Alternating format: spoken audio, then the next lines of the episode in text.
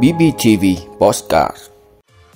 Vận động viên Bình Phước đạt huy chương vàng SEA Games 31 Dịch tả heo châu Phi lan nhanh, huyện Phú Riềng, Bình Phước công bố dịch. Yêu cầu hoàn thành giải phóng mặt bằng sân bay Long Thành trước ngày 30 tháng 6 Bộ Tài nguyên Môi trường sẽ thanh tra các doanh nghiệp chưa nộp tiền xử lý chất thải. Thượng Hải cho phép các tổ chức tài chính dần nối lại hoạt động Đó là những thông tin sẽ có trong 5 phút trưa nay ngày 19 tháng 5 của BBTV. Mời quý vị cùng theo dõi.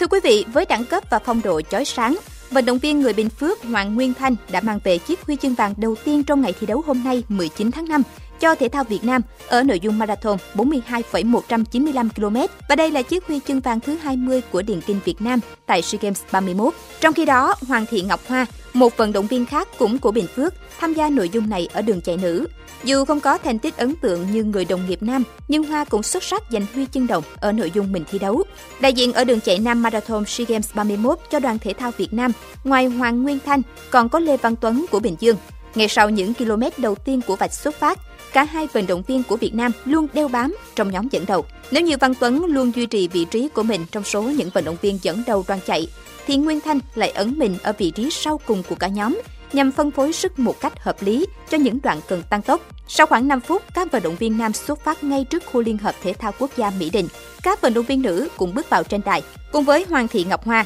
Dự tranh cự ly nữ marathon cho đoàn thể thao Việt Nam còn có Phạm Thị Huệ, người Quảng Ninh. Sau những vòng đầu tiên ẩn mình đến những vòng chạy cuối, vận động viên người Bình Phước Hoàng Nguyên Thanh bắt đầu bước tốc. Tuy nhiên, do vận động viên đến từ các nước như Thái Lan, Indonesia cũng rất đẳng cấp, nên khoảng cách mà Thanh tạo ra là không đáng kể. Chỉ khi đến những km cuối cùng thì sự bền bỉ, dẻo dai và cả ý chí vững vàng của Thanh đã giúp anh dần khuất phục được các đối thủ của mình. Trong đó có đương kim huy chương vàng SEA Games 30, Agus, người Indonesia, để băng về đích đầu tiên. Thành tích của Hoàng Nguyên Thanh đạt được tại SEA Games lần này là 2 giờ 25 phút 07 giây 84. Thưa quý vị, Ủy ban Nhân dân huyện Phú Riềng đã ban hành quyết định công bố dịch tả heo châu Phi trên địa bàn 5 xã, gồm xã Long Tân, Long Phước, Phú Trung, Bù Nho và xã Bình Sơn. Ngoài ra, có 12 xã thuộc 6 huyện trên địa bàn tỉnh Bình Phước được xác định nằm trong vùng dịch nguy hiểm. Những vùng bị dịch uy hiếp gồm các xã Long Bình, Bình Tân,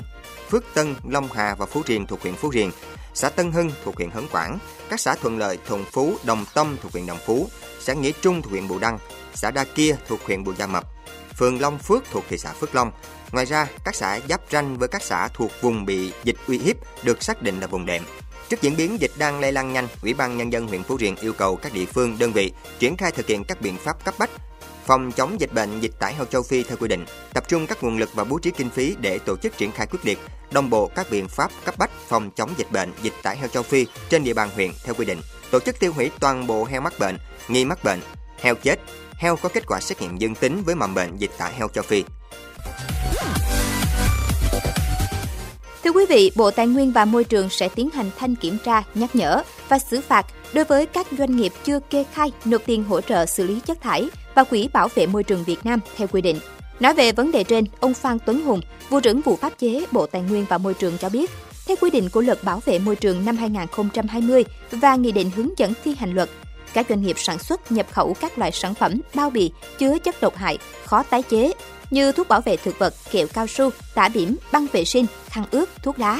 đều phải nộp bản kê khai trước ngày 31 tháng 3 và nộp tiền hỗ trợ xử lý chất thải vào Quỹ Bảo vệ Môi trường Việt Nam trước ngày 20 tháng 4 năm 2022. Tại đợt đóng quỹ đầu tiên vừa qua, Bộ này ghi nhận hầu hết các nhà sản xuất, nhập khẩu đã thực hiện nghiêm túc nghĩa vụ trên. Tuy nhiên, đến thời điểm hiện tại, vẫn còn khá nhiều doanh nghiệp chưa kê khai và nộp tiền vào quỹ theo quy định. Ông Hùng cho biết Bộ Tài nguyên và Môi trường đã có danh sách của các doanh nghiệp không tuân thủ. Tới đây sẽ tiến hành thanh kiểm tra, nhắc nhở và xử phạt. Thưa quý vị, Văn phòng Chính phủ vừa phát đi thông báo kết luận của Phó Thủ tướng Chính phủ Lê Văn Thành tại buổi kiểm tra tiến độ triển khai dự án cảng hàng không quốc tế Long Thành.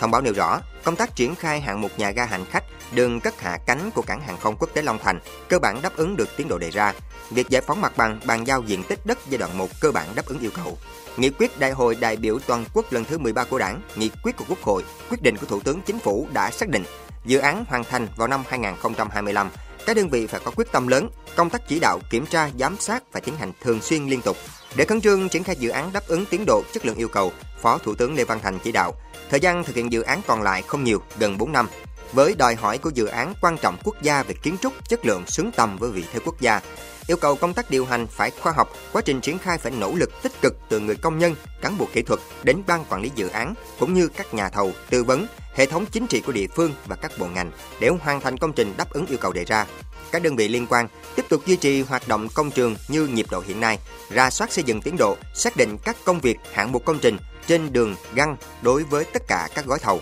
hạng mục công trình của dự án để làm cơ sở triển khai kiểm soát, tổ chức giao ban hàng tháng để kịp thời giải quyết các khó khăn vướng mắt duy trì tiến độ theo yêu cầu.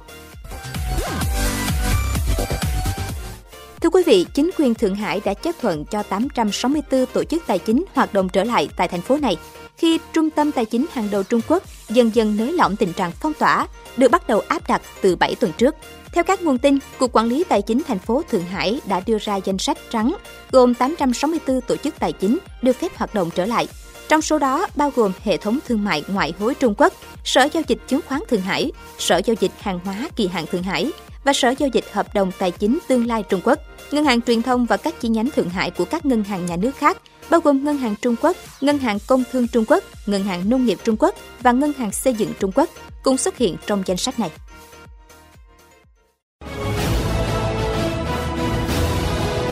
Vị đã luôn ủng hộ các chương trình của Đài Phát thanh truyền hình và báo Bình Phước. Nếu có nhu cầu đăng thông tin quảng cáo ra vặt, quý khách hàng vui lòng liên hệ phòng dịch vụ quảng cáo phát hành số điện thoại 02713 887065. BBTV, vì bạn, mỗi ngày.